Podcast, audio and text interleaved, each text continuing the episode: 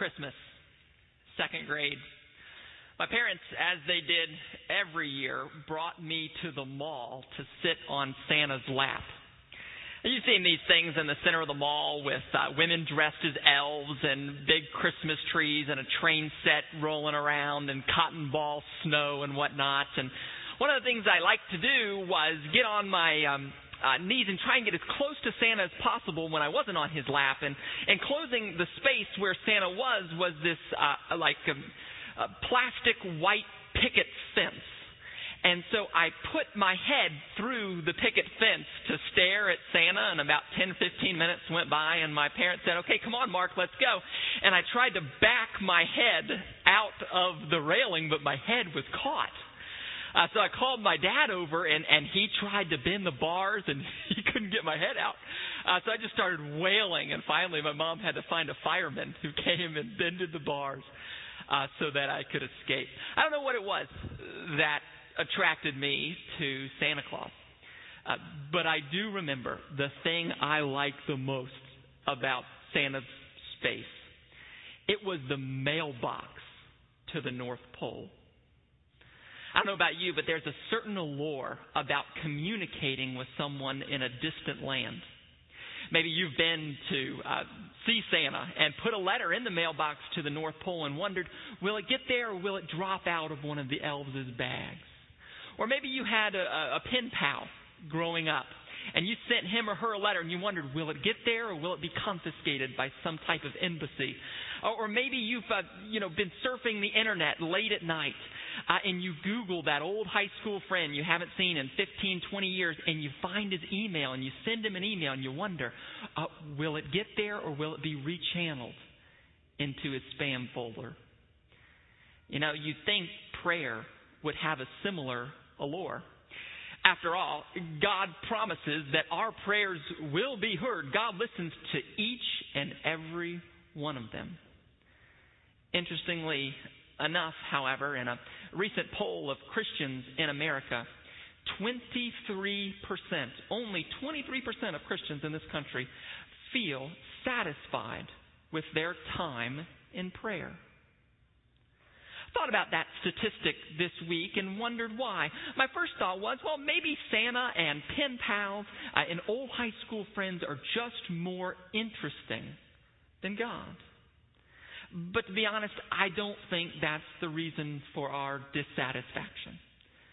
Instead, I believe that the reason why so many of us, myself included sometimes, are so unsatisfied with our prayer life is that we simply do not go to the mailbox at all. We don't pray. One of the things that the Psalms say is that God listens to the prayers of the destitute and he will not despise their plea.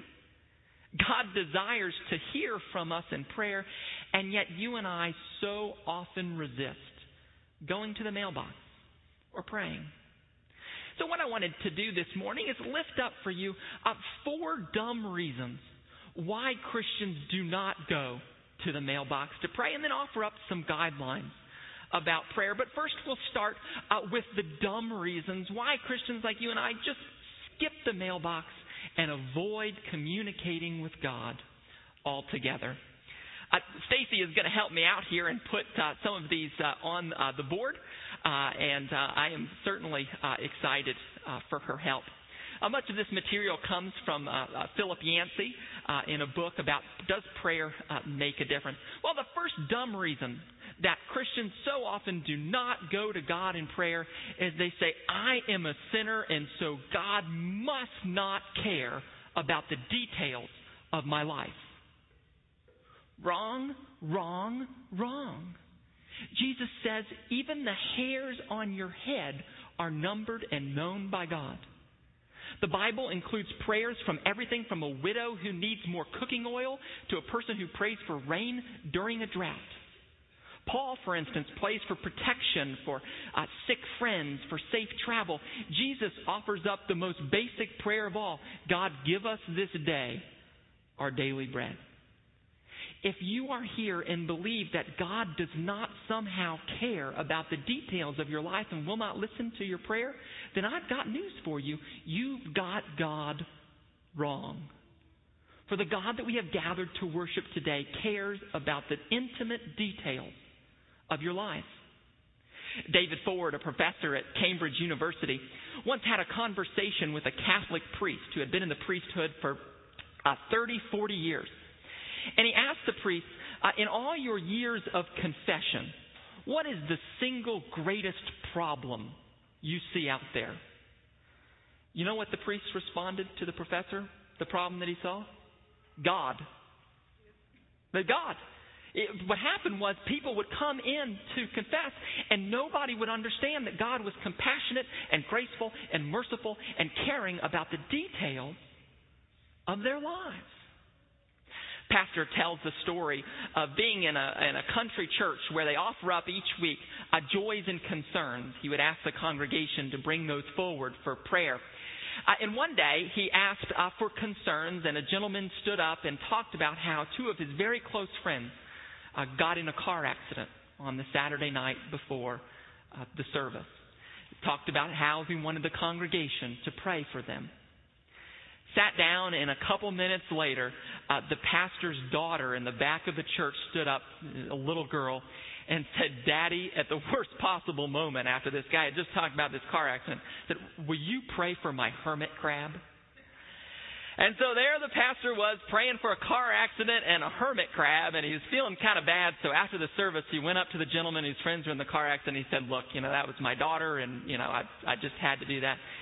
And the gentleman said to the pastor, You know, if God cares so much as to be concerned about the details of a hermit crab, if God loves us that much, then make no mistake, that is precisely the God that I want to be with my friends in the hospital at this moment. Okay? God cares about the details of your life. Well, then a second uh, common uh, reason why Christians just simply don't go to the mailbox at all is because God already knows everything anyway. So why then do I have to pray? I believe that God, yes, is omnipotent and all knowing, but at the same time relies on us, relies on human agency to govern the world. In fact, my favorite definition comes of prayer comes from Barbara Brown Taylor. She said, prayer is our opportunity to work with God in shaping history. And I believe that we can make a difference with God uh, in our prayers. And if you disagree with me, you're welcome to email me at mcrocker at ahumc.org. Uh, uh, but that's just certainly uh, what I believe. And so I don't see it necessarily as a, as a disadvantage that God knows everything. I see it kind of as advantageous that God already knows what's on your heart anyway. So not only can you get right to the point, but you have a God who understands uh, your concerns. And then a third reason, and, and, probably the excuse that I offer up more than any of these, uh, that Christians do not pray is this I don't have time. I don't have time. You know, it's the greatest spiritual disease of our era efficiency heard the story of the other day of a man who was hospitalized and in rehab for about six weeks with a with a uh, broken disc in his back. And while he was laying down there for those six weeks, he would uh, pray to God. He said, God, this is great. We just have so much time to share together. I wish I had this time to be with you when I was well. And what he said that he heard God saying back to him was, You do have that same 24 hours when you're sick uh, and when you're well. The problem is, is that when you're well, you believe that you're in charge. But when you're sick, you know that you're not. When it comes to not having enough time for prayer, it's probably a question of who is in control. And I know that if there's the worst culprit in the world for this number three, I don't have time uh, that would probably be me. Uh, but certainly uh, not a legitimate excuse. And then fourth and finally, and whereas number three is the one I violate the, more, the most, number four is just kind of my pet peeve. And it is, I am not a very good prayer. You know, some folks, there's a, there's a myth out there, started somewhere, I don't know why, that prayer is like learning a foreign language and there's some technique of prayer. Friends, that's ridiculous. You may remember that in 1787, when the uh, Constitutional uh, Convention, the delegates met uh, for the Constitutional Convention, Ben Franklin uh, asked them if he could begin the sessions of the convention with prayer because the nation was uh, very hardened at that moment. And uh, the delegates uh, denied his request. Not because they didn't think it was a good idea to begin the meetings in prayer, but because they didn't have enough money to hire a chaplain to pray. You don't need a chaplain to pray. You don't need me to pray. Even the best theologians of our time, the most scholarly people, would admit that there's no, there's no, uh, you know, language of prayer. Dietrich Bonhoeffer once said, "Our mumbling utterances can be better than the best formulated prayers." C.S. Lewis said, "Our worst prayers in God's eyes may, in fact, be our best." Prayer is not about learning a foreign language, it's about using the language you have already. So then you ask, well, then how do I pray? Should I pray alone or should I pray in groups? Should I pray the prayers that are in the Bible and the church's liturgy, or should I pray my own?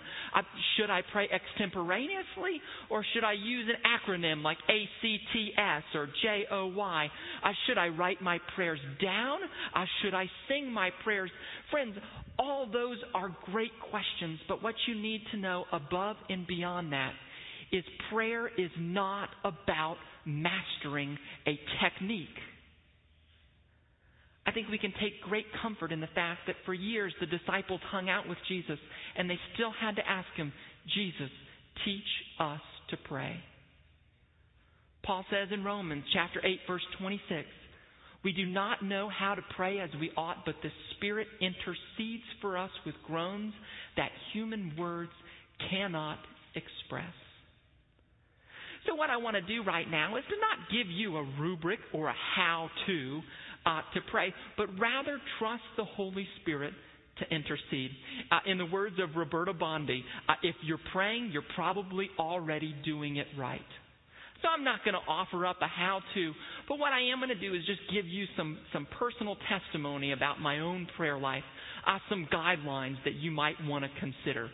Uh, when you're praying. And I have four of these guidelines. They just also happen to begin uh, with the letter I. I, and the first one that I put down is just uh, be intentional about prayer, maybe have a designated time and place. Uh, so many tell me that they will pray on the run, in the car on the way to work, or on the treadmill at the gym, and I think that's very appropriate. But as you saw here in the video, oftentimes when you're trying to multitask, prayer can be a tough thing to do. Uh, Bill Hybels, for instance, in his book Too Busy Not to Pray, says, look, it's really hard to build a marriage on the run, and it's really hard to build relationships with your children on the run, and likewise, it's really hard to build a relationship with God on the run. So praying on the run is just fine, but try to find a time that you can designate to pray. And again, it could be different for everyone, whether it be first thing in the morning or late at night before you go to sleep or throughout the day at meals uh, or in worship or with a small group. I'm not sure when that time is, but just have a time uh, that's designated and set aside, and also a designated space. Uh, one of the things Jesus does when he prays, remember in the gospel, is he goes up to the mountainside and he prays there. That was kind of his prayer uh, space. I mean, perhaps you have a place outside that, that you feel you connect with God better than any place else. That could be a designated space for you. Or perhaps you're more like me and you don't contemplate deep thoughts under a tree outside and you'd rather be inside. Uh, Jimmy Carter, for instance, set up a prayer room right outside the Oval Office that he just designated for prayer. You may have a prayer chair or, or I don't know, uh, but some sort of designated space. I know one of the spaces that I use is the prayer room here at the church uh, on Mondays uh, for an hour, and you can sign up for an hour at a time uh, to pray if that is what you would like to do.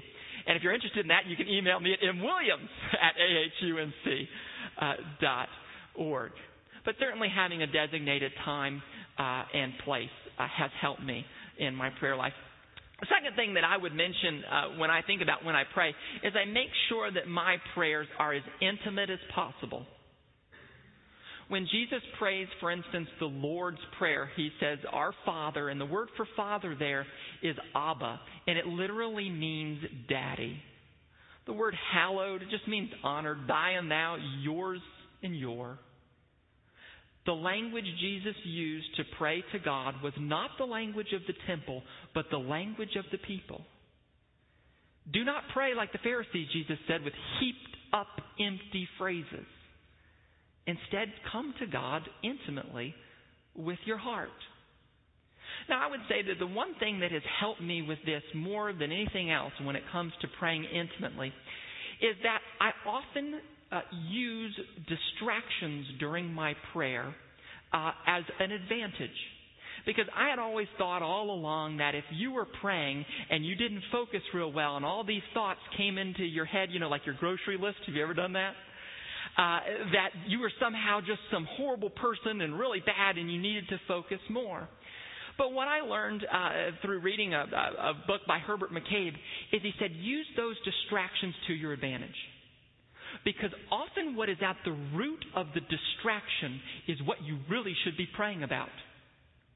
So he says, look, you know, you may pray for high-minded, proper religious things, and he cites, you know, peace in Ireland or your great aunt's flu. But in the meantime, a distraction will come through, and it's probably the distraction that is really what God wants to hear. So, for instance, if you go to pray for a sprained ankle, but you find yourself losing focus after 20 seconds because you're worried about your kids in soccer camp, then it's probably not the strained ankle, the healing that you need to be praying about. It's probably worry. You know, as Herbert McCabe said, uh, people who are on sinking ships generally do not complain about distractions during their prayer. It's just not part of, of, of, of what, they're, what they're thinking about that moment. And I think if you can get to those distractions and get to the root of those, you will find that your prayers will develop the type of, of intimacy uh, that God desires from you. And then a third uh, suggestion that I have that has helped me in, in my prayer life is that I like to make my prayers intercessory. And I know that that is an SAT word. I just wanted all the words to begin with the letter I. But what it means is just pray on behalf of other people. Because I generally find that when I go to God in prayer and I'm only thinking to myself, I slip into kind of the please God prayer. Please God, do this. Please God, do that. And then it becomes all about me and I start feeling guilty and then stop praying altogether. And so, what I like to do when I pray is to just think about other people also who need to be lifted up. In prayer, it makes me a lot less of a selfish person uh, and transforms me into a little bit more like the prayers that Jesus would pray. Generally, think of three groups of people. I, I start with people who are closest to me my wife, my family, uh, my uh, people I work with. Uh, and I will pray for those people. But I also like to pray for those people who are most distant from me. For instance, if you were here last Sunday, you heard Michael talk about some of the places all over the world who uh, are battling issues such as slavery. And one of the things that I hear is, oh my gosh, I just I can't pick up right now and go there. What can I do? And if prayer is your opportunity to work with God in shaping history, you can pray for some of those higher uh, concerns uh, that people have in distant places. That's what Philip Yancey said when he visited the church in China. They were being persecuted. And he asked one of the preachers there, What can we in America do if we can't go over there? Uh, and he said, Well, just pray. Just pray. And so I pray for people closest to me, for people furthest away from me. And then I also like to, and, and these are on good days, to remember uh, to pray for my enemies. Jesus said, Pray for those who persecute you. And one of the things that I've found is that whenever I have to have a tough conversation or have to confront somebody who uh, in conflict or who is uh, perhaps an enemy, I have found that when I pray before I do that, I tend to see that person not as I see them, but as Jesus sees them. It helps me out. But I also know that at those times where I have to have a very difficult conversation, I will plan in my head just kind of a, okay, if he goes this way, this is where I'm going to go. And I, and I kind of plot my attack. But when I use that time to pray instead of plot, I can see that person through the eyes of Jesus. But when I plot, I, I, I generally get angry toward that person. So I remember uh, those three groups of people and like to make my prayers uh, intercessory or, or include other people. And then, fourth and finally, uh, I like to make my prayers in some way invitational. I like to invite God to do something. We all know how much fun it is to walk to the mailbox and to mail someone a letter. But I think we, we would all agree uh, that the most fun part about going to the mailbox is receiving something back. Maybe you've been gone from a loved one uh, for a while and, and you've received a letter from him or her and you have just cherished that letter. I know when my wife and I sent out our wedding invitations, uh, it was a big deal going to the mailbox and seeing just who responded back. But if you're anything like me, you have also walked to the mailbox and received that very thin envelope from a college rejecting your application. Or you've opened up a form letter that is very cold and that you did not want to read. So, just how does God respond to our prayers anyway? Well, you'll have to come back next Sunday and find out.